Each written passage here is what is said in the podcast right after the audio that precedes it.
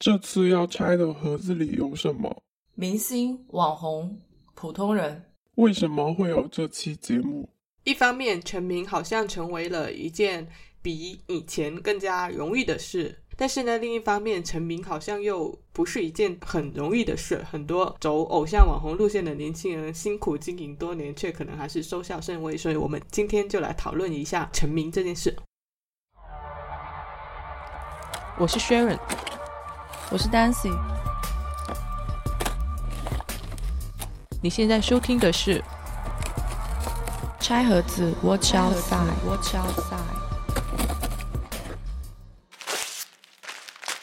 先来说一下明星，以及现在框定一下我们本期所讨论的这个明星范围，是指在大众流行文化里面的这一些明星，比如说演员和歌手之类的。像艺术家、运动员就不算在这个范围里面。你心目中的巨星风范是怎样的？呃，我觉得有几个这样子的特质吧：强大的精神力量、独特的人格魅力、出众的市场价值，这些是比较标配的。然后它还有一个就是能够被历史记住，不被遗忘，或者说它具有一个流行符号。流行史符号的意义，也就是说，在大众流行史上已经有它浓墨重彩的一笔。然后讲到大众流行文化的时候，一定是避不开这个人的。而且除了影响大众之外，我觉得他应该也要算是一个比较行业标杆的人物，就是可能其他明星或歌手之类会以他为榜样。举例的话，我觉得像人尽皆知的 Michael Jackson、张国荣、木村拓哉、周杰伦。这些我觉得都可以算是符合影像特质的。嗯，我在想这一个你心目中的巨星是怎样的时候，也会想到像张国荣这样的人，还有王菲啊、梅艳芳啊这一种。嗯，但是周杰伦其实我有纠结了一下，好像在我这里他并不能称之为巨星，因为一提巨星就是那种。就是一出来就特别有很 powerful 的那一种感觉，他好像没有那种感觉。我也有考虑了一下，但是我觉得按照我上面列的特质的话，我觉得他可以上。因为因为其实我我回头捋了一下，我感觉在音乐这一个领域上面，他确实还是非常非常有影响力那特别是在亚洲。我突然想起来，为什么我会觉得周杰伦有一点点不算？然后，因为从我这边我去总结我心目中的巨星他们的一个共同特征的时候，是这几个：第一，专业有才华，这是一个基本素养嘛；然后有大众化作品的同时，同时也有鲜明的个人风格。嗯，对，这个也很好理解。然后就是自我认知强。这个其实后面再细说吧，但是这一些呢，其实我感觉周杰伦他都是符合的。我刚刚突然想到，为什么会在他的这个身上纠结了一下，好像是因为他最近有一点 晚节不保的感觉，太不争气了，是不是？觉得最近，嗯，就突然神仙下凡，嗯，哎，但是。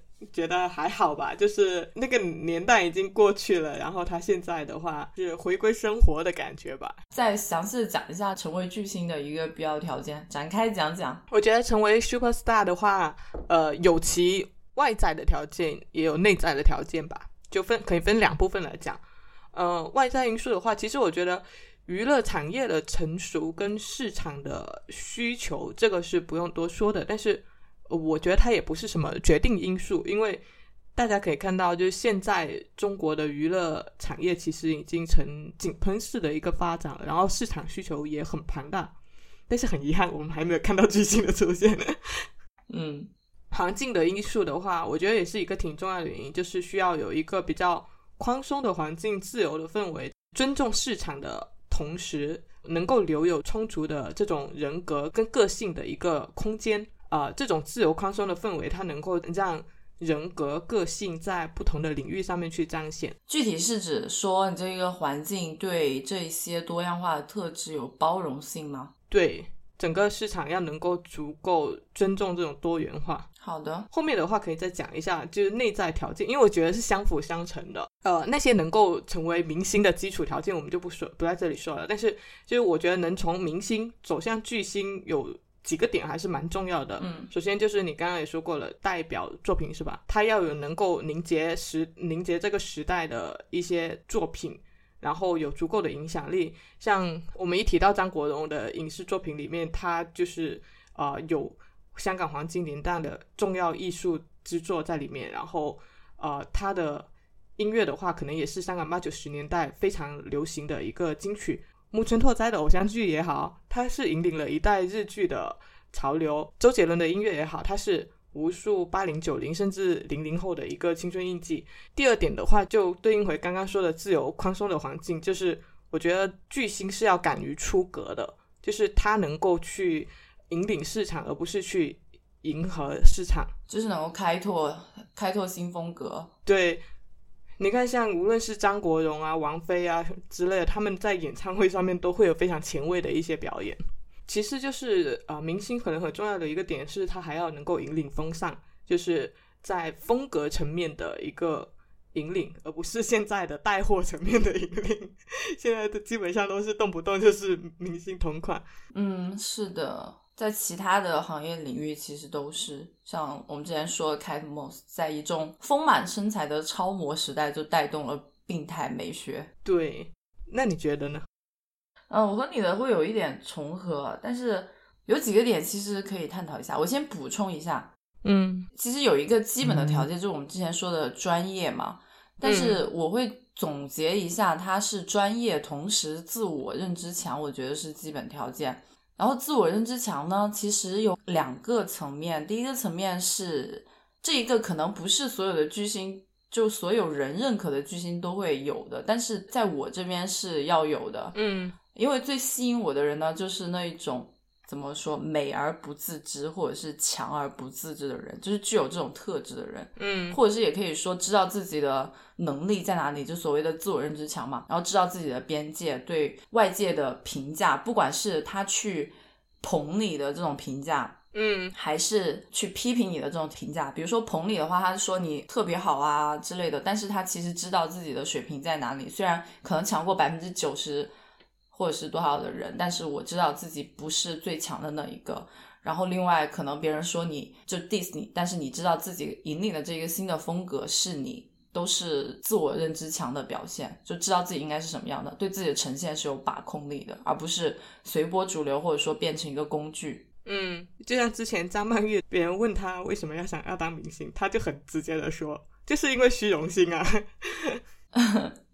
哦，很直接的这一种，对啊，对自己的认知就是我是带着这样子的欲望，那我就自然的把它呈现出来。嗯，就自我认知很清晰。还要补充的一点，其实是就是它能够平衡商业与艺术，其实这也是专业度高的一个体现。因为如果我们只说。可以去引领，就是开拓新的风格啊，不要随波逐流。在很多艺术领域啊之类的，有很多这样的人嘛。嗯，但是他们并不能够称为巨星，因为他们不能平衡商业与艺术。能够平衡商业与艺术的人，比如说王菲，她就是一个很典型的代表。因为歌曲创作里面，她据说参与了很多的幕后工作，包括服装造型这方面，基本上都是她自己花式的。嗯，然后这两方面呢，她的品味。都非常的先锋嘛，嗯，但同时它也会有一些很爆款的这种呃大众化的作品，比如红豆啊，还有这种上春晚的相约酒吧，嗯，但是它同时也会有寓言五部曲这样子浮躁这种比较前卫的，对，所以我是觉得这些点会比较重要一点。但还有一个可以探讨一点的，就是涉及到你刚刚讲的这一个外部因素。外在因素里面，其实会有两个比较存在争议性的点，一个是运气，另外一个是营销。哦，运气我觉得也其实也挺重要的。当一个人具有了他所有我们说的成为明星的内在因素了之后，他是否还需要一点？呃，一点运气，或者是说所谓的时代背景，我觉得还是需要的。他真的拥有了那么多的内在条件的话，可能外在条件就是他的运气了。就如果他生在这个时代，跟生在另外一个时代，可能就是完全不一样的结果。因为我觉得运气其实影响的嗯层面太多了。就例例如你是一个演员的话，你有有了很好的内在条件。你的演技跟你各方面的艺术感受力都是足够强的，嗯，但是呢，如果这个时代没有好的剧本，没有好的编导跟你一起打配合的话，那你很可能就是一个会慢慢被埋没的这么一个人。然后我突然还想到，刚刚说时代背景能够去接受较小众或者是比较奇怪的一些风格的这样一个时代环境啊，嗯，我们想法是指你的风格正好能够。符合社会潮流的变迁吧。就比如说，大家看厌了某一种风格，然后需要下一个风格的时候，你正好出现了的这样一种情况下，拿一个小一点的范围来举例，我们上次不是在说疫情之后，嗯大家开始厌倦了那种居家风格，需要很浮夸、很抓马的东西，然后这时候可能正好有一个很抓马的明星出现了，他他在这个时候可能就很受欢迎。这种思维，但我突然想到，它其实好像是一个伪命题，因为明星本人他不管是什么风格，他其实有在反过来受到社会的影响的。就是一个人，他可能风格很先锋，但是他风格并不是凭空出现的，只是恰好可能有这么一部分人在大多数人意识到之前，就接收到了世界给他的这个信号，这种感觉。所以我觉得明星其实是要有足够的敏敏锐度去走在前面的。对，就是他需要比别人走得更前。嗯，是的。还有一个比较存在争议性的点就是营销嘛，嗯因为刚刚不是说到王菲吗？就很多人说王菲今天之所以能走上神坛，是靠她的经纪人叫什么我忘了，就说她的经纪人去营销推动、炒作私生活什么的这种点。但是这一个点呢，放在今天来看呢，就 丝毫没有什么说服力了。对，不成立。就是经典已经成为经典的时候，你再拿小道新闻来说就不成立了。但我觉得能成为巨星的话，他的这经纪团队当然也是基本上都是非常厉害的。像张国荣的话，他的经纪人也是非常厉害。所以它是一个必要条件，但并不是一个充分条件。嗯，而且现在就是强营销的艺人未免也太多了。营销说到营销这个点的话，现在就多了，但是没有一个成成功。不用说有没有像他这样红这么久的，就是去年上热搜人，今年可能已经 flop 了凉掉了。对，就我就发现很神奇啊！现在身边的九零、九八，甚至到零零后的人，他们可能听的流行歌啊，很多都跟我们就是学生时代听的流行音乐好像没什么区别，像周杰伦啊、嗯许嵩啊、南拳妈妈这些，我就觉得是不是现在的流行文化有点突然停滞了的感觉？就八九十年代的流行，到了现在好像并没有往前推进多少。然后对比来看的话，虽然说是有一些明星，他可能谈不上说是够得上了巨星的地位，但是在今放在今天也是看起来实力非常能打的。也就是说，这个时代好像就是没有强，然后那个时代给人感觉的是一超多强，甚至连娱乐圈内非常知名的一些呃经纪人，像龙丹妮啊，还有沈黎辉，他们也在说，他们都相信这是一个不会出现巨星的时代。确实是因为我我最近不是听很多粤语老歌吗？林珊珊有一首歌，上面有一条评论说，说个恐怖的事情，林珊珊这种现在可以达到一片的实力的，在那个神仙打架的年代都排不上位置。对啊，哎，我们可以先科普一下林珊珊是谁，对不对？那你讲一下。林珊珊呢是林海峰和林晓峰的姐姐。然后这个时候呢，我们又要科普一下林海峰和林晓峰是谁。我感觉说出来有一些名字，可能真的对大家来说挺陌生的。对，没关系，来安利一下。林海峰是香港说唱组合软硬天师的成员，也是粤语脱口秀流流派之一，试弹翁的开创者。嗯之前我们有安利过粤语另外一个流派栋笃笑。嗯然后软硬天师呢是香港无厘头文化的引领者。软硬天师这个名字的组合呢是欧阳应季取的，终于有一个熟悉的名字出现了，欧阳应季。林晓峰呢是《古惑仔》里面演包皮的那个演员，嗯，哎，这样科普大家就知道了，对吧？我发现那那个时代真的出现很多经典的人，你说他的名字嗯，未必别人能够想得到是谁，但是呢，你找出他的图片来，可能大家一眼就知道，哦，那个是在哪部剧里面出现过，或者说哪首歌是他唱的。对呀、对呀、所以就是那个时代，大家都是靠作品被大家记住的。是说一下为什么？我觉得有几几个点可以讨论一下。首先一个就是神秘界限的消失，嗯嗯，就是这种媒介的变化，使得明星跟大众之间的距离被缩短了。因为此前的话，大家可能都是通过娱乐杂志啊，通过电视节目来获知明星相关的一些资讯的。但是现在呢，所有的明星都可以经由各大社交媒体来抵达大众，然后给自己争取最大的曝光度。然后包括明星本人也往往非常高调的在做营销。他成千上万的粉丝 也会在以他的视角告诉你这是怎样的一个人，嗯，对应和我我刚刚说的，觉得明星他本人是需要有足够影响力的作品嘛。现在的明星曝光度这么高，很难有那种个人空间。我觉得创作是很需要个人空间的，就需要某种程度上的孤独感。然后我觉得像我们刚刚举例的那些巨星的话，某种程度上都会有这种特质，有点腼腆的 Michael Jackson，然后嗯呃张国荣。青年时代可能会有一些内向的周杰伦，这些人身上你都可以或多或少感受到这样一种，就是比较有个人空间，或者说他身上有某种孤独感在的。是的，所以你看，现在没有开那个个人微博号的明星啊，他的这一个神秘感会在，就不容易翻车。比如说周迅啊，对，有些明星是坚决不开个人微博的。另外，我想讲的一个点是包装过度这个点。嗯，就是包装过度导致的仿视，因为像现在的话，人设运营、营销手段屡屡皆是，然后大众对明星本人的期待呢，其实是远超过他实际的水平的啊，就是他的人设给人看起来是不真实的。你反观之前可能香港娱乐黄金时代的一些综艺呀，还有。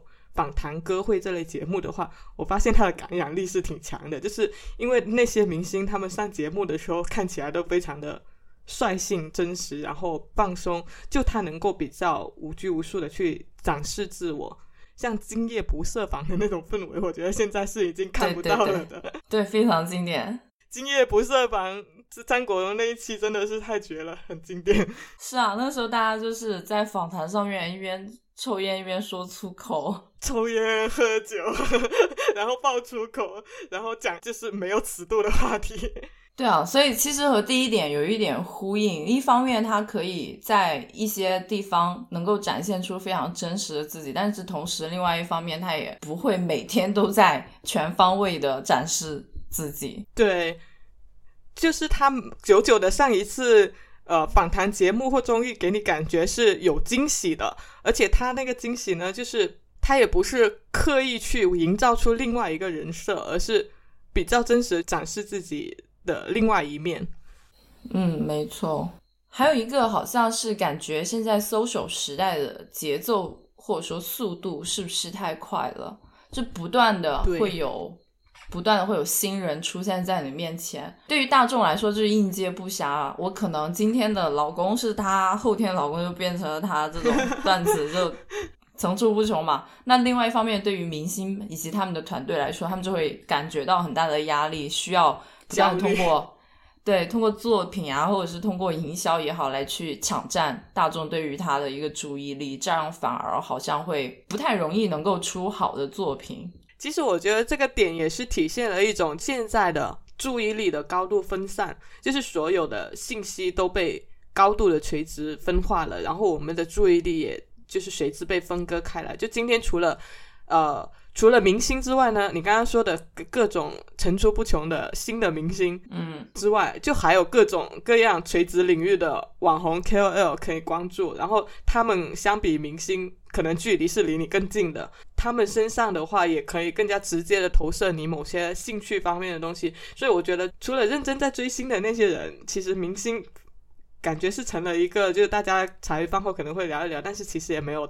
没有多少新鲜感，没有多少新奇感，或者说没觉得有多重要。他那个明星的偶像力量被大大的削弱了。对，就是大家现在需要关注的事情实在是太多了，被稀释了。而且由于这一个现状，刚刚说到的明星或者是他们的团队想要着急去出新的点，不管是什么点，是作品啊还是炒作的点，这种心态，其实有没有觉得和现在我们做广告的也很像？就大家都失去了耐心。追求那种可能我一出来就要爆的一个作品，但是怎么说呢？我感觉以前香港也有经历一个非常快的那个时，就是它黄金时段的时候，它其实，嗯，它所有的文化作品都要求速度非常快。虽然说出现了很多烂片，但是也有很多好的作品出来。嗯，烂的作品和好的作品，可能它的比例一直都是恒定的吧。对，所以我觉得速度可能也不是一个太太决定性的因素。哎，你觉得现在现在已经出来的这一些明星当中，有哪一些有巨星的潜质吗？我感觉啊，我看好的明星都是那种相对来说比较低调低调，然后有静气的一些明星。对，就是他要能够沉下心来做作品的那，像易烊千玺，我觉得是挺不错的。嗯然后女生的话，张子枫我是挺看好的。张子枫春夏，啊，对春夏我感觉不错，但是春夏的话，其实他作品出的频率可能小一点，我感觉春夏他有可能直接退圈了。是吗？这么快吗？我只看过他一部比较好的 《踏雪寻梅》，确实给我留下很大印象。我不是说他现在已经退圈了，我就觉得他总是有那种随时会退圈的那种感觉在。就是很保持距离的，就跟娱乐圈可能比较保持距离的一个人吧，嗯，对，就这种人就是很比较喜欢。不太炒作自己的。嗯，可以的。我现在就只能想起易烊千玺和春夏。歌手，你有想到谁吗？歌手，哎，音乐不是我的主要的关注的范围。我觉得歌手的话，周深是挺不错的。我我觉得他主要是他的风格能够驾驭的比较多元，但是可能还需要更多的打磨，而且包括就是他可能现在也没有太多原创的作品，有点像张国荣初期，其实他也没有太多原创的音乐作品嘛，就更多的他们也是唱别人的歌，但是后期的话，如果有原创作品的话，可能会更加增色一点。嗯，no comment，让我们拭目以待。你印象中有没有什么明星是消失在荧幕面前的？然后他们后来怎么样了？有了解过吗？我昨天，我昨天就看到了一个什么？热搜，说陈慧珊转行做英文老师。哦，是吗？做的怎么样呢？她转行做英语老师，然后她在简历演员生涯只字不提的那种，只写了一个曾任 TVB 英文台主播节目。嗯，就强调自己的英文能力，没提任何自己的过去的一个演员生涯。我感觉很多就是以前的这种香港明星的话，他们好像转行的挺多的，就很多人更多的是把明星当做一个职业，比较拿得起放得下那种。是啊，因为我前不久就是听粤语老歌，听到伯安妮，伯安妮她就是退圈去做心理咨询师了嘛，啊，伯安妮，嗯，蛮好的。是，但是呃，其实更多的明星啊，尤其是女明星，她们退圈其实是会选择回家相夫教子的。啊，是，你刚刚说到很多香港那个年代的一些明星，他们更多的是把演员或者是歌手当成一个职业嘛。其实有一个原因呢，也和当时的背景有关系，就是当时本来香港它就弹丸之地就这么小一个地方，但是出了非常多的艺人嘛，嗯。那所以除了非常顶尖的那一些之外，其他人他们的收入和其他的职业比起来，可能没有就是像现在一样夸张的高很多，所以这也是让他们嗯觉得他只是一个职业的一个原因吧。我做艺人也是赚这么多钱嘛，我做其他的可能会赚的更多，不像现在我去做一个网红，可能都是很夸张的收入。对，我想起之前呃有一个歌手叫刘文正，嗯他当时也很红，就是知名度跟实力完全不输邓丽君的一个歌男歌手。当时还甚至还有男学刘文正，女学邓丽君之说嘛。然后他一出道的话，就是把这种校园清新风格带得很火。就他的经典作品，大家肯定也都听过啊，什么《兰花草》啊，《外婆的澎湖湾》这一些。他不仅是有歌唱方面的天赋，也主持过什么刘文正时间，也是当时收视率非常高的。他的经历是七五年出道，八四年的时候就淡出歌坛，转做幕后。当时也是成立了飞鹰，培养了一些艺人，例如像伊能静啊、费翔啊，还有巫启贤这一些。然后他是在九幺年的时候彻底隐退的。他是非常有决心的那种隐退，就是在筹办香港回归演唱会的时候，当时也有人邀邀请他去在四大天王之后去做一个压轴的出场的，然后他也给拒绝了。然后他之后来的话，他朋友是有公开一段他离开之前给歌迷朋友的一个告白，就是交代他隐退的理由。他说他给自己当歌手设设的期限是十年，嗯就他把刘文正这个歌手的角色跟自己是分得很开的，认为他是自己塑造出来的一个人，而不是真的自己，所以他是不希望自己是持续的生活在这个虚幻的世界里，在一个很窄的范围里面去接触相相同的事物。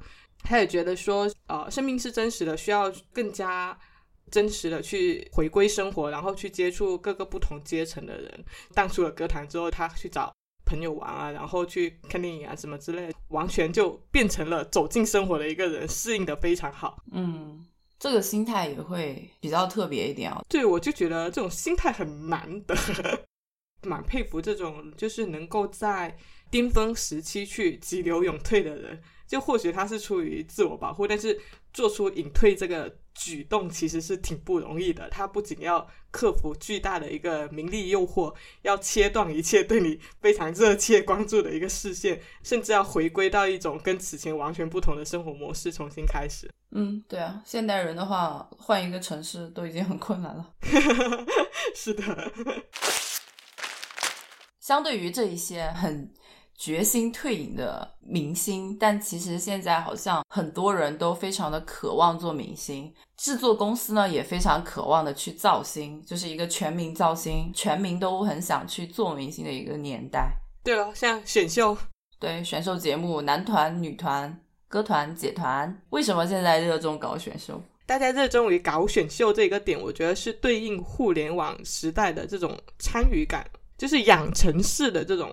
偶像培养模式，当它的焦点变成了养成的时候呢，它就会削弱选秀本身的一个竞技性，然后转向某种更加强的、具有参与感的故事这样子的一个叙述。其实选秀的话，它从来也没有放弃过这种故事性的叙述。像早期的话，基本上都是以梦想为主题的一个痛哭流涕的承受。嗯。我觉得是一个比较单单向型的一个叙述啊，就单向输出的。但是大家很快的就识破了这种套路嘛，嗯。然后那回归到现在这种比较有参与感的一个故事性叙述，既满足了受众作为观察家、作为参与者的那种心理需求，观众的话他可能就是沉迷于挑选。适合自己口味的爱豆，然后在这个沉迷的过程中，也在进行自我的一个构建。搞选秀对于某些非常关注的人来说，他们也会觉得是自己的一次自我发现、自我表达、自我转变之旅。呃，然后我觉得这也是平台方跟节目制作方非常乐见其成的，就是因为当这种当大家关注的内容由关注比赛转向关注选手在比赛过程中的一个成长过程的时候呢，他就可以。由此大大的去拉长这种节目的篇幅，就大量跟比赛现场无关的内容，它也可以成为节目的看点甚至噱头。然后回看初代选秀的时候，有种往往会有种以为是开始，其实是巅峰的感觉。如果从选秀历史来看的话，我觉得超女真的是就是可以算是比较经典的了。所以现在他们还可以红。但是超女的话，他们更关注的是。刚刚说的梦想也好，个人舞台实力还有，但是现在的这种选秀美其名曰关注更多的维度，其实就是留出了空间给参与度，给粉丝所谓的打头嘛。就是你从 slogan 上面可以看得出这种区别。嗯，以前的超女是想唱就唱，唱得响亮；现在的偶练者则是越努力越幸运，他就注重的是过程嘛。嗯，所以说初代的一个选秀的结果，它也是诞生了一波比较有实力的歌手的。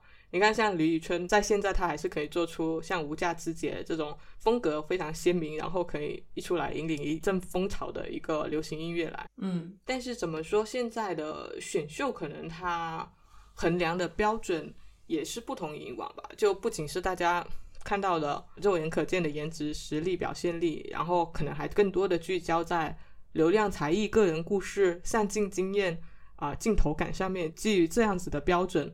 就诞生了杨超越这样有有话题度跟流量的女爱豆，也诞生了所谓的现在的皇族，就是指镜头、话题度跟实力不成正比的一些选手。然后我觉得像杨超越这类的爱豆，她可能还是会不断的被复制，但是像。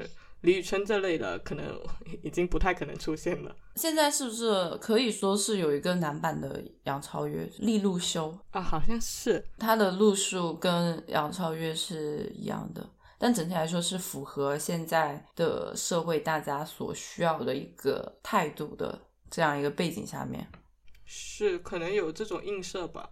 呃，就事实上，我觉得选秀风潮从。二 G 时代到五 G 时代，显示出这种疲态来了。就这几年，其实已经是玩到极致，万物都可选秀的这种感觉了。从乐团到演员到街舞，甚至是更加小众的电竞圈，他们也在搞选秀。但很多基本上都逃不过这种高开低走的命运，比较失控的这种粉丝打头现象，也给这波选秀降了一下温。嗯，是的。关于综艺选秀推新的这一个部分，声东击西的第一百六十九期有请了传播学的教授董成宇来详细的聊了一期节目，大家感兴趣的可以去深入的听一听。除了现在这种选秀造星的话，其实各大平台都在推他们的 KOL，也就是一个平台的新星。我们可以针对这个现象来讲一下。那其实像双微、小红书、还有抖音、B 站这些现在这些平台上面的 KOL，他们基本上都就是成一个金字塔形状分化的，呈现出超头部、头部、中腰部、尾部这样子的一个分化状态。超头部的应该是像李佳琦、薇娅、李子柒这样这样子一种量级的，就基本上可以是全民皆知的那种，影响力已经和明星差不多，甚至可能会超过明星。对。在所谓的带货力上面，对头部，我觉得像平台上面非常重量级的一些 KOL，B 站的何同学啊这一些，但是他还是比较垂泪一点点的。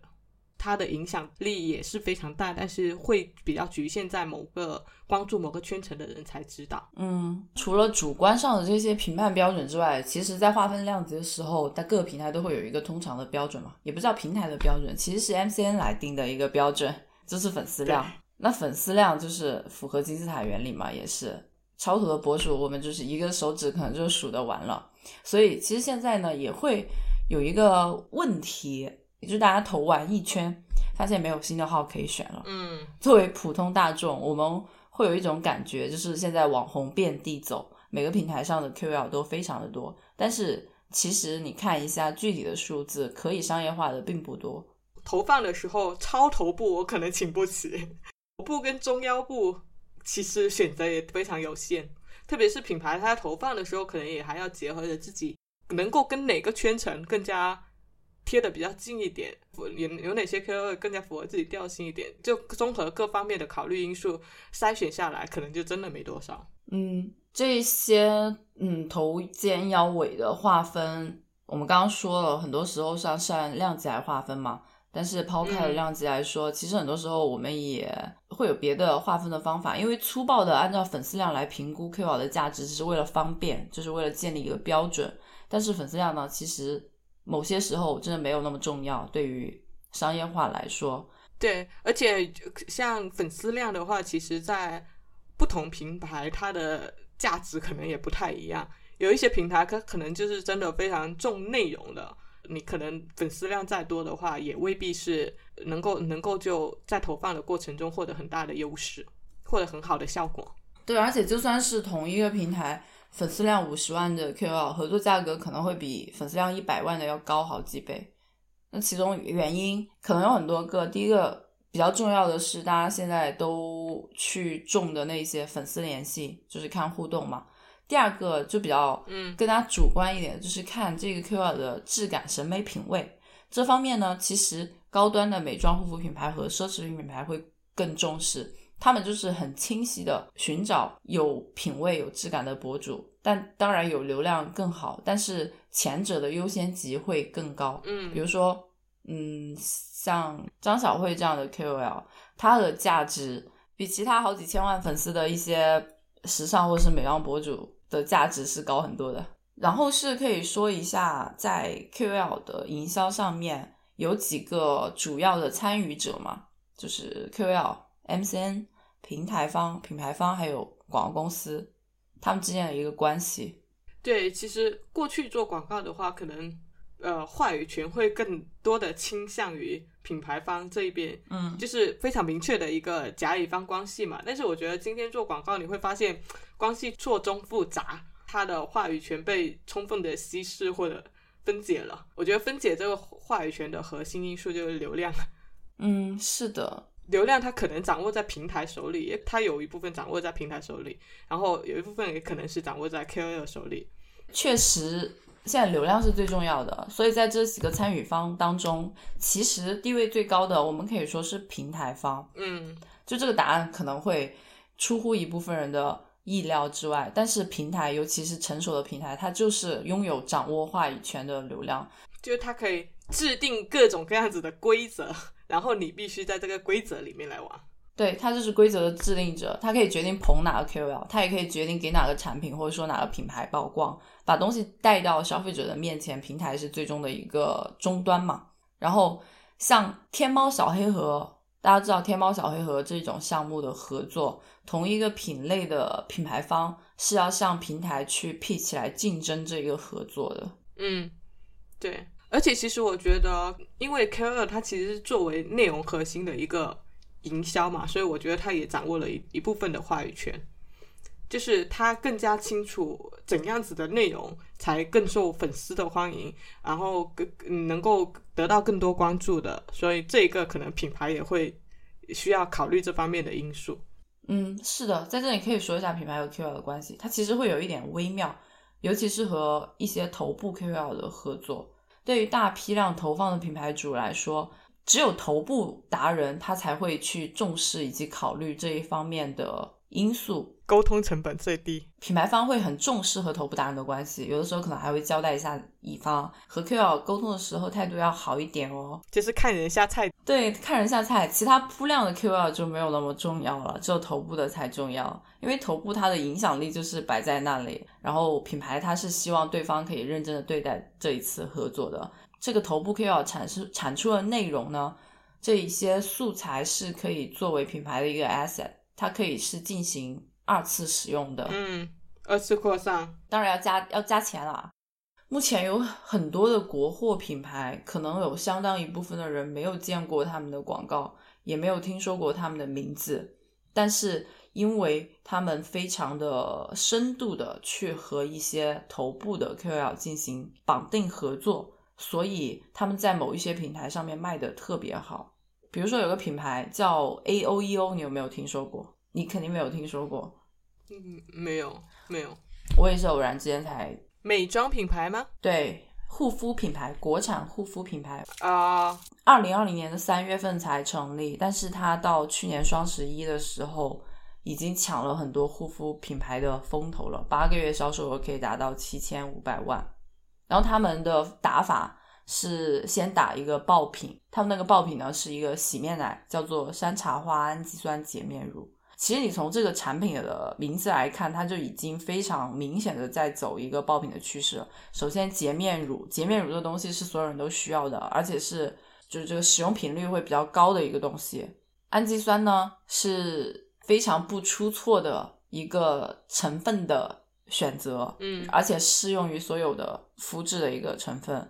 山茶花很明显的在蹭那个 Chanel 的山茶花，它这个爆款洗面奶确实也打爆了，单品占了整体销售额的百分之八十。然后其中很重要的一个起量原因呢，是因为他们和抖音上面的一个达人去深度绑定合作，其中非常重要的一个合作是直播卖货，直播的合作次数高达四十多次，哇，效果也非常显著啊。首先，他们的销售额百分之九十多是来自抖音。其次，这个百分之九十多里面，可能又有百分之八十多是来自于这个达人的抖音。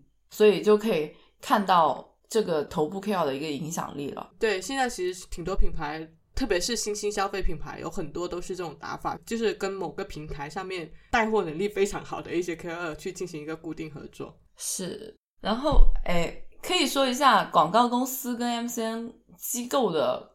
这个情况吧，因为处境，处境，right，处境，处境艰难，处境这个词啊，处境艰难。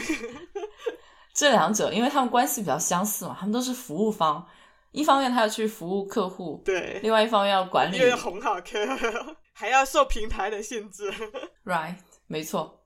但是主流来说，MCN 机构是广告公司的乙方。但是也会有，现在会有比较强势 MCN，它是会直接对接品牌主的，嗯，而且另外一个趋势是说，因为目前主流社交平台的大号都会越来越营销号导向嘛，所以现在也有一些小众的 MCN 机构会去培养或者说去签一些风格比较独特的 KOL，进行比较有追求的内容创作。那这一种 KOL 和这种 MCN，他们一般就会比较佛系，也会很挑品牌主，但是产出的内容质量是有保证的。我们在播客嘛，大家可以很直接理解为这些 MCN 就好像现在的播客圈这样的一个情况。嗯，那我们接下来可以再讲一下，就是我们刚刚说过的明星的营销，还有就是 KOL 的营销，还有素人的营销，他们各自的一些优劣势，或者说运用思路。其实品牌看重明星的话，它主要还是有两个价值嘛，一个是它的形象的价值，另外一个就是在啊、销售层面的一个带货的能力。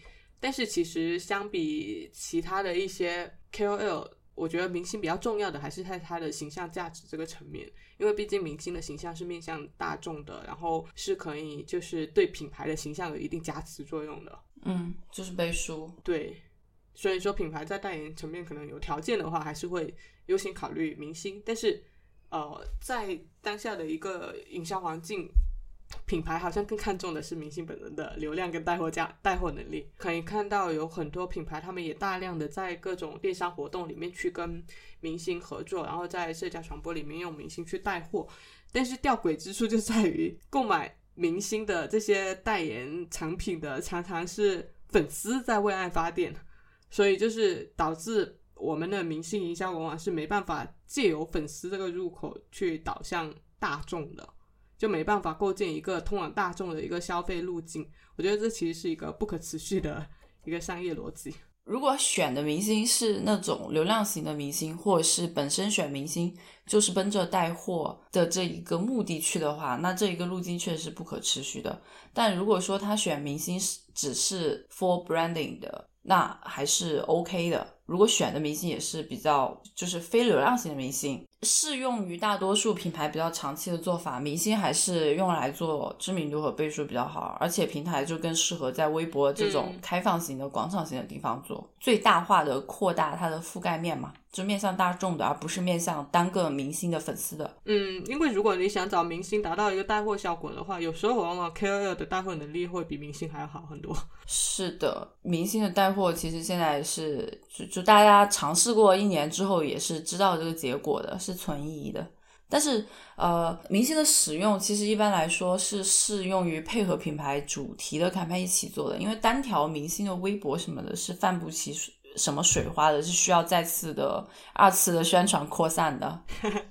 对，它它这个用法其实和头部的那些大号的使用思路是一样的。缺点，缺点嘛就是贵嘛，对啊，就是贵贵贵了之后呢，有时候你还达不到你的那个 预期的效果。对，就是品牌在有时候在用的时候，他们是虽然说是想请他们做代言人，但是他实际上呢，他们在评估的时候又是他的带货能力，这个就很悖论，就导致他们出来的那个东西又不是他们要的。还有一个缺点是过于泛滥，所以它这一个倍数的价值也会变低。但是如果你能够找到一个和产品非常契合的非一线明星，那也是可以产生特殊的效果的。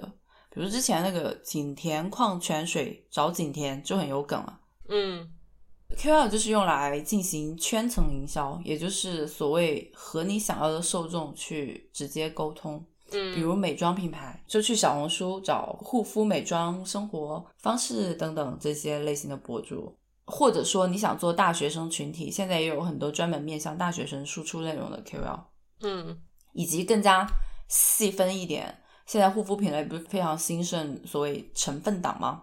那现在投成分党博主这个确实也在慢慢的起来。比如刚刚提到那个洗面奶品牌，它合作的那个达人，其实也可以叫做所谓的成分党博主。如果你不是这个达人的粉丝，你基本很难看到这一款产品。对，因为这些就是比较垂类的这些 KOL 的话，他们的内容生产力其实是他们的核心价值。你你找他们，他们写的内容肯定就不会像明星那么流于表面。嗯，但是其实 KOL 我觉得也存在一定的问题吧，它的配合度可能会有点问题。就是有一些 KOL 他们在跟品牌合作的时候，也会把自己的调子放的比较高，就把自己的内容跟广告的内容会更加对立起来，这种心态其实是挺不利于沟通的。像 B 站上面可能这种现象会比较严重一点。好的，播客也是啊。其实拥抱商业并不是问题啦，真正的问题是你怎么能够去共创商业内容，然后做出广告的价值来。除了 QL 方面的问题，其实品牌方面也是有问题的，就是可以多提一嘴，大家不要老是盯着头部的达人，头部真的好忙哦，广告接不过来，档期很难不。对，其实像我刚刚说的，头部他们可能会调子放的比较高。有一些也未必只是说，未必是说要把自己跟广告内容对立起来。有些是他在挑选品牌的时候，他就非常严苛，就是他的选择实在是太多了。是他们严苛是没有错的，但只是对于品牌来说，你可以不用只盯着头部。对，而且头部他们自己做类似的产品也做到没有什么兴趣了，其实也很难给你产出非常惊喜的一些内容吧。嗯。就头部往往是会更加，它的内容可能会更加成熟。那成熟的话，可能就是会有点固化。是的，所以如果不是一定要冲着流量去，而是更重视内容的话，其实现在有很多品牌已经在明显的倾向于在和腰尾部 KOL 合作。一些上升期的平台，比如说 B 站，也是更建议和非头部的去合作。那更多的原因，除了性价比之外，这些。达人他们初次或者是前几次合作的一个创作欲、认真程度以及粉丝的支持度，包括对于品牌来说，这个内容带来的丰富度，以及更细分的腰部可以带来更好的匹配度，这些都是大家去建议更加去关注非头部之外的一些很重要也很现实的原因。嗯，对，所以品牌可以多考虑一些中腰部的一些 KOL。嗯哼，播客圈也是。播客圈现在没有所谓的流量效应吧，应该，所以大家都应该更 focus 在内容上面。播客圈就是真的头部的话，我之前我们也讲过这个问题嘛，就是他的粉丝重合度太高了，所以导致头部那几个一投放的话，基本上都会重合度特别高。所以就是中腰部其实可以平衡一下这种这种状态。最后就是素人，素人也就是我们现在所说的 KOC 嘛。嗯，它其实目前只是适用于小红书这一个平台，就是商业化来说，而且只是适用于铺量这一个目的。KOC 对圈外的人来说，这个概念会清晰吗？清晰吧。之前不是 KOC 已经被嘲讽过一波了吗？嘲讽，我感觉好像也是业内的人在嘲讽啊？是吗？OK，解释一下，KOC 就是 C 就是 consumer，consumer。消费者其实 KOC 的话有点有点类似于之前的五毛水军的意思，只是现在价格更贵了，它是两百块钱一条。它不不一定是两百块钱一条，它几百块钱一条吧。其实我们用明星或 KOL，它是想带动一个普通人的消费参与嘛，但是 KOC 它可能就是直接绕过了这个弯，用普通人去带动普通人的消费。它的好处就是可以增大品牌的一个曝光。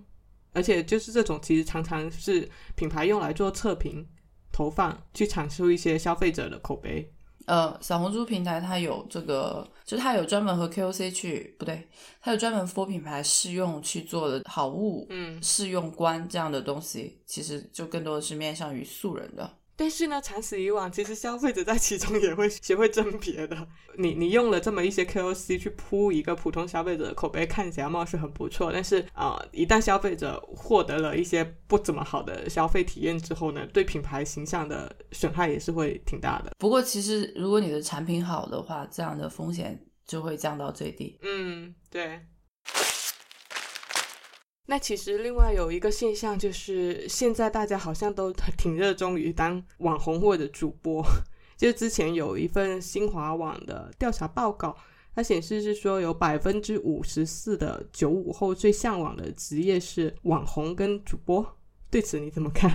就不可否认的，最重要的一点是网红真的很赚钱，且未来这一个行业整体还是会增长。对，我觉得它是一种。看似是更为轻松，能够抵达世俗意义上成功的路径吧。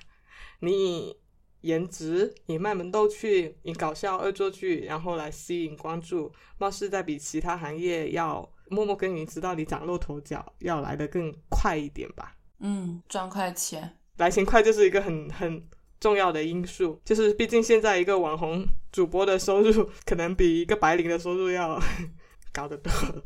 然后呢，在这个过程中，我觉得还有一点就是可以极大的满足自己的一个虚荣心吧，就是你在社交媒体上面去经营自己，过一种带上滤镜的生活。嗯，所谓被爱的感觉。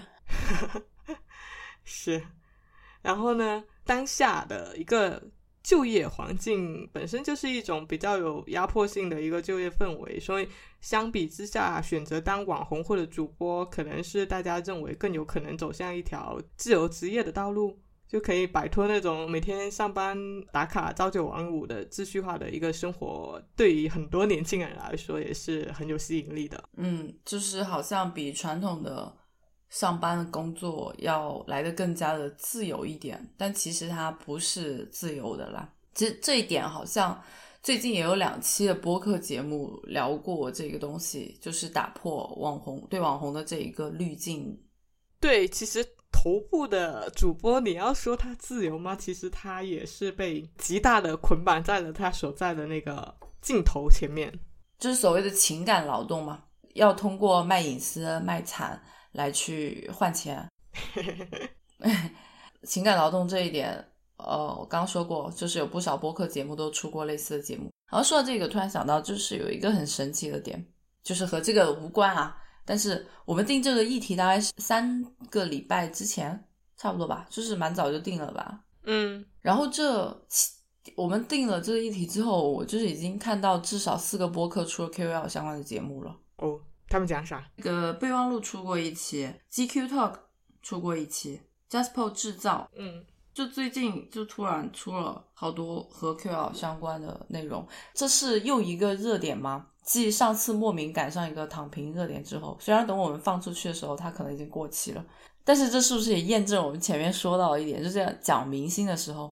个人的感受是潜移默化的会被环境所影响的。我们最近就基本不怎么接触社交话题的状态，当然还是会和大环境一起不约而同的感受到同一种气氛，关注同一个东西，往同一个方向走。嗯，有可能。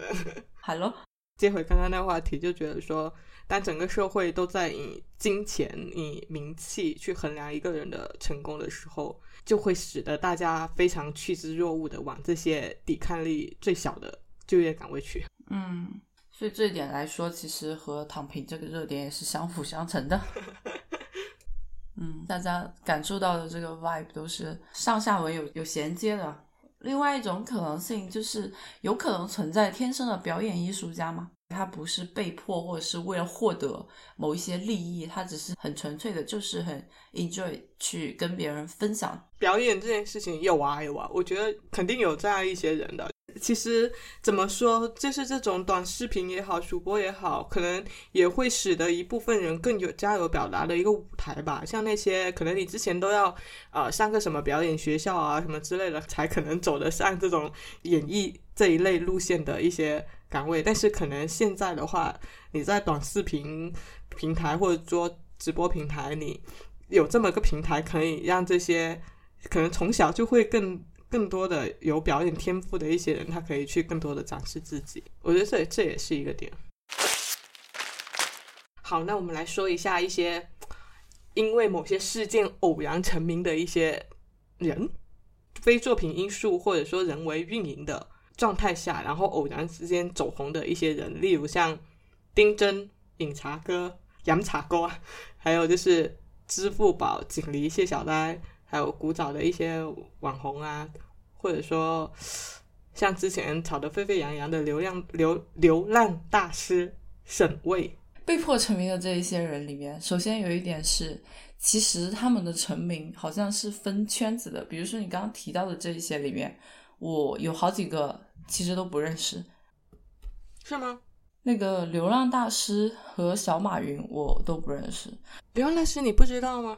之前就是那个捡垃圾的一个大叔，他就是因为他他虽然在捡垃圾，但是他就是也同时在看书，然后跟别人说话也是出口成章的，所以就是走红了。有很多网红啊什么的也会去找他，跟他一起直播啊什么的。OK，反正我知道这些人都是被迫成名的，他们的路径都是差不多的。对，我觉得可以先总结一下，就是他们的一些爆红，我觉得是有以下几个特征啊。嗯就第一个是稀缺性，颜值的稀缺，像古早那个网红犀利哥、藏族小伙丁真，他们都是那种呃不带滤镜、没有经过资本包装的天然帅哥的一个形象。然后谢小呆的话，他是那种你参加大奖的千千万，能中奖的有且只有一个，就是这种稀缺性。嗯，对，然后另外一个是反差性，小马云啊，身家百亿的商业大佬跟贫困山区的小朋友长得如此相像，这样一种反差。沈巍其实也是以为是大字不识的一个流浪汉，但没想到也可以是一个出口成章的文化人。还有一个不知道你有没有听说，就是什么卖菜馍的。奶奶九八九十岁，本来应该是养老的年纪，但是却出现在街头去卖菜馍讨生活，这样一个形象，就是他这种反差本身就自带话题性跟传播效应。嗯然后还有一个点呢，就是共鸣点。我觉得这些走红的人，他往往背后都是呃折射出了某种社会情绪，或者说他身上有某个点是能够戳中大众情绪的。这个点可能是促成这种一夜爆红非常关键的因素。你看，像丁真的话，可能就是大众对于偶像审美的一个疲劳。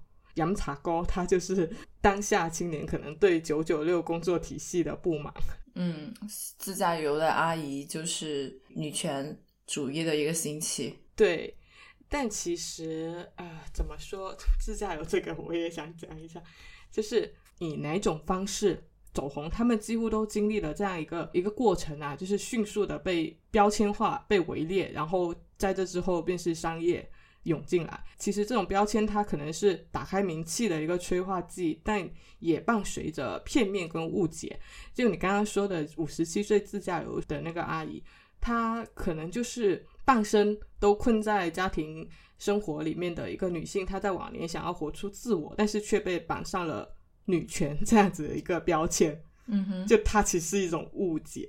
嗯，就那个阿姨她自己其实也没有想这么多。没有想这么多，说我要挣脱这种枷锁之类的，她就纯粹只是说想要去过一下自己的生活。然后她的整个思想观念也还是很非常传统的，停留在女性要先服务好家庭之类的，再怎样怎样。嗯然后被围猎的这个点，其实大家感受都挺深刻的。就以上毫无例外，就是一旦你一夜爆红之后，随之而来的就是各种摄像头的包围。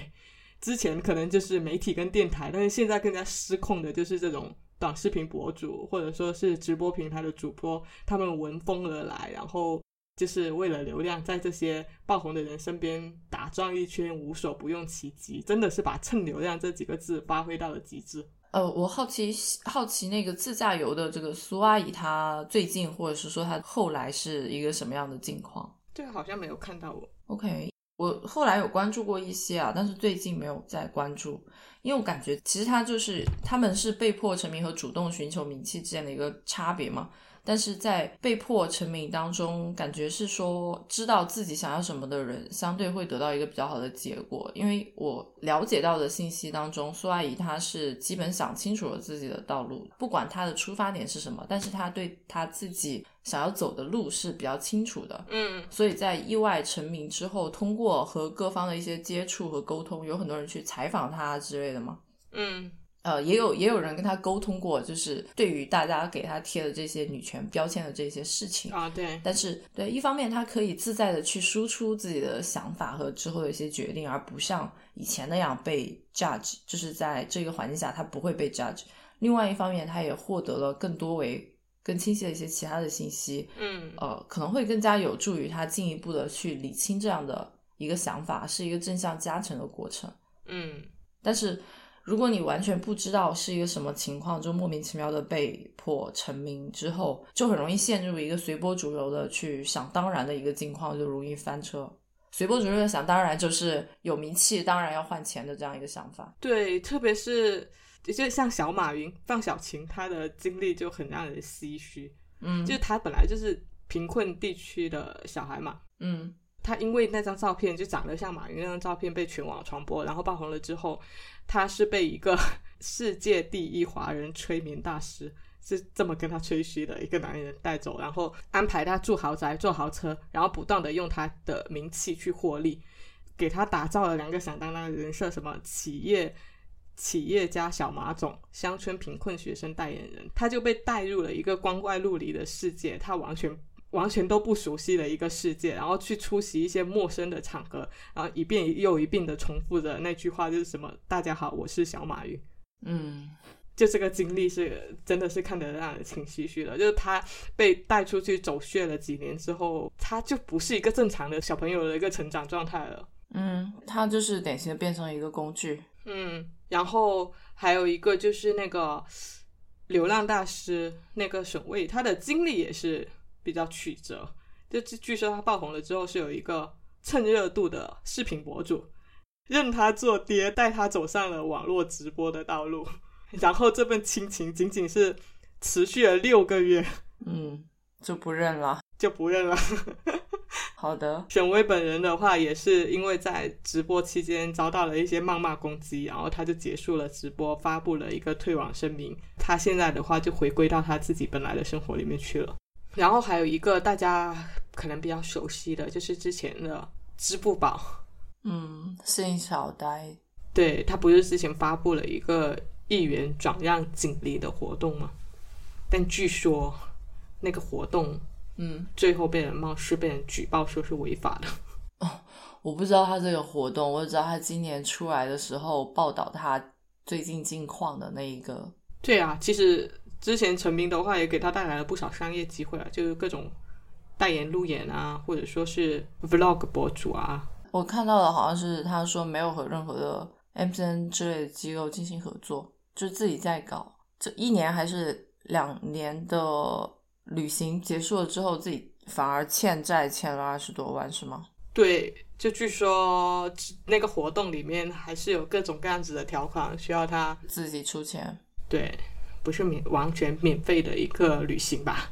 嗯，所以他就最后发起这个活动的话，虽然说是被举报了，但是可能也是借这个事件就宣告了自己回归正常的生活吧。但是这一个回归过程当中的教训未免也太大了一点，浪费这么多时间。唉，所以说意外走红是幸还是不幸呢？目前看起来好像不幸的多一点。呃，对。也有可能是我们只关注到这一些不幸的，但是我努力的回想了一下，没有想到有一个有好的结果的这一个意外走红的案例。如果有听众知道的话，可以在评论区告诉我们，我们也很好奇。是的，但是我觉得，嗯，这些人他的商业运作可能有一个原则，或许值得一提，就是这个人他爆红，他背后的。呃，底层原因是什么？我觉得他之后的商业运作其实是不应该违背这个东西的。嗯，这种开头总结的那几点，嗯，就像刚刚说过的，丁真，大家可能喜欢他，就是因为他那种天然的带有粗糙的美感。如果商业运作这个手段加持在他身上的时候，如果改变了这个东西，那可能他的吸引力是会很快就没有的。嗯，我想了想，意外走红的唯一的好处，可能就是增加了一种人生体验吧。走了一圈回来，发现还是一场空。嗯，但是人生体验也是很重要的嘛，也是大家来到这个世界很重要的一趴嘛。不管是怎么样的体验，可以这样来增添一些安慰。但是我觉得名声啊，它往往伴随着蜂拥而上的追捧、金钱跟资本，这些我们都再清楚不过。但是名声它背后带来的潜在风险也是非常多的。例如讲一个点，就是当下需要去面对的非常沉重的压力。我觉得成名就意味着你被架上了一个道德的高台。嗯，是的。本来现在的我们开头刚刚说到，现在的明星就已经有很多的包袱，以及不能够展现真实的自己了，更不用说突然一下被推上这个位置的普通人。对啊，就是你这两天有没有关注到林生斌那个事情？这两天吗？没有哦，有什么 update 吗？呃，杭州的那个保姆纵火那个事件嘛，林生斌他不是发一条微博晒他的女儿吧，跟另外一个女生生了一个小孩。嗯，那肯定就被攻击了吗？是吧？是的，嗯，全网都在对他进行道德审判。嗯，可以想象。而且像他这种，他甚至是因为这种新闻，呃，社会事件吧，嗯被大家所知晓关注的，而且大家对他的关注不是出于那种猎奇或娱乐，而是被某种情感所牵引吧，也就是所谓的同情心。嗯，然后现在这种同情心变成了一一把非常更加无情的利刃，就变成了一一场群网声讨。这个事情看得我还蛮感慨的，就是它折射出了当下互联网某种名声背后伴随的道德绑架。嗯，那他本人有什么回应吗？没有回应啊，就宣布自己，哦，他好像是发朋友圈还是什么，就说自己暂停他的那些直播什么，还有他的品牌，他不是做了一个服装品牌吗？嗯，是的。这个我不是很确定，反正我好像有瞄到一眼，是说他暂停了这些东西，但是不知道是不是永久暂停。好吧，就是为什么大家会前所未有的热衷这种道德审判的？我最近有一个有一个感受吧，就是觉得大家如此热衷这种道德审判，其实本是因为大家非常热衷某种社交媒体的道德表演，而且这种表演其实往往是建立在对其他事或物的评价，甚至是参与上面的。嗯就大家非常投入的，就哗啦啦的去倾泻自己的同情心，然后再发现同情的人可能并非你想象的中的那么完美的时候，又容易变得开始愤怒失控。嗯、现代人的同情在互联网世界里边发动的时候，就常常显得既脆弱又虚伪。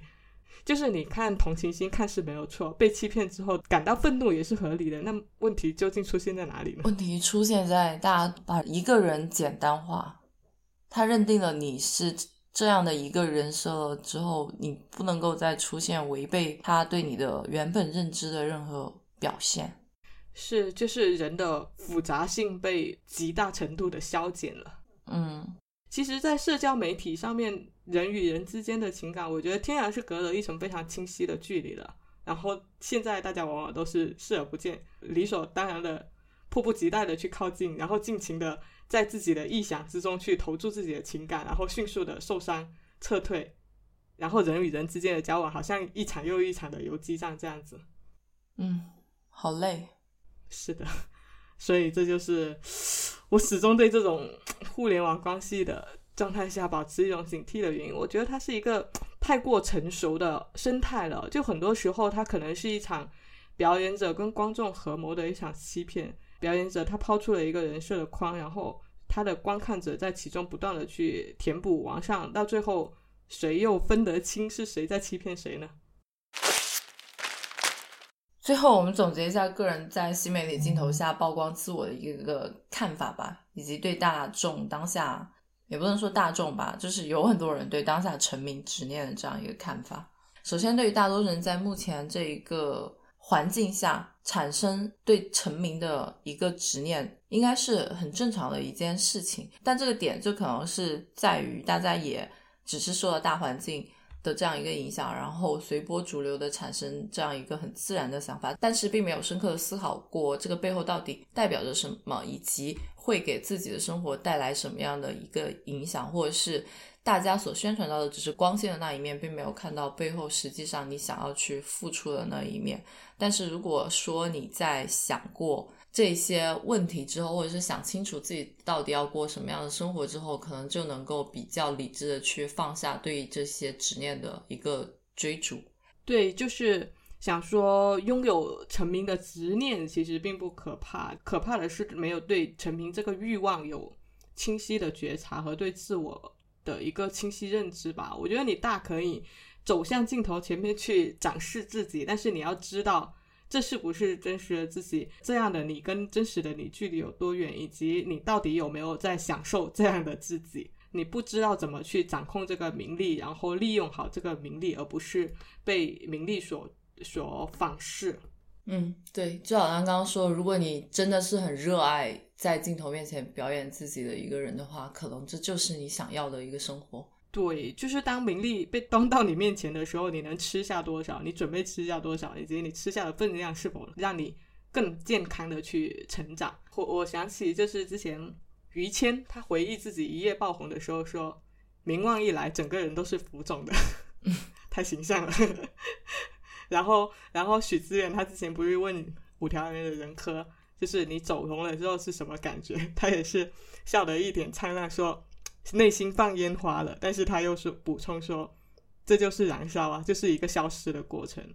可能人生的高光时刻都是定量的，在一段时间之内消耗完了就没有了。那你在对在这种新媒体的镜头下曝光自我是怎么看的？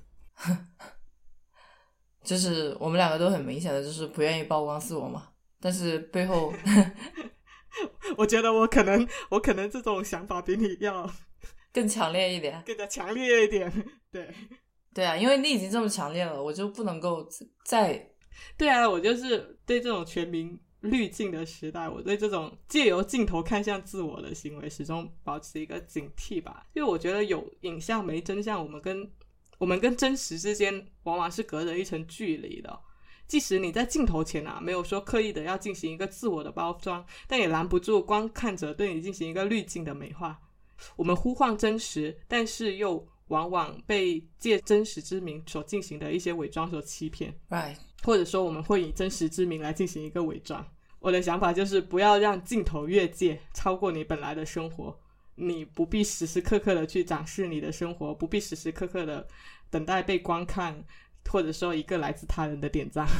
我们这一期已经录了三个小时了，最后一句话来总结吧，就是 “Finally, you know nothing about me。”我突然想起说 Jon Snow 的那句话。Hello，你正在收听的是由 Dancy 和 Sharon 主理的播客节目《拆盒子 Watch Outside》。如果你喜欢我们的节目，可以去苹果播客给我们好评，让更多的人听见我们的声音。也欢迎到我们的便当盒进行打赏支持。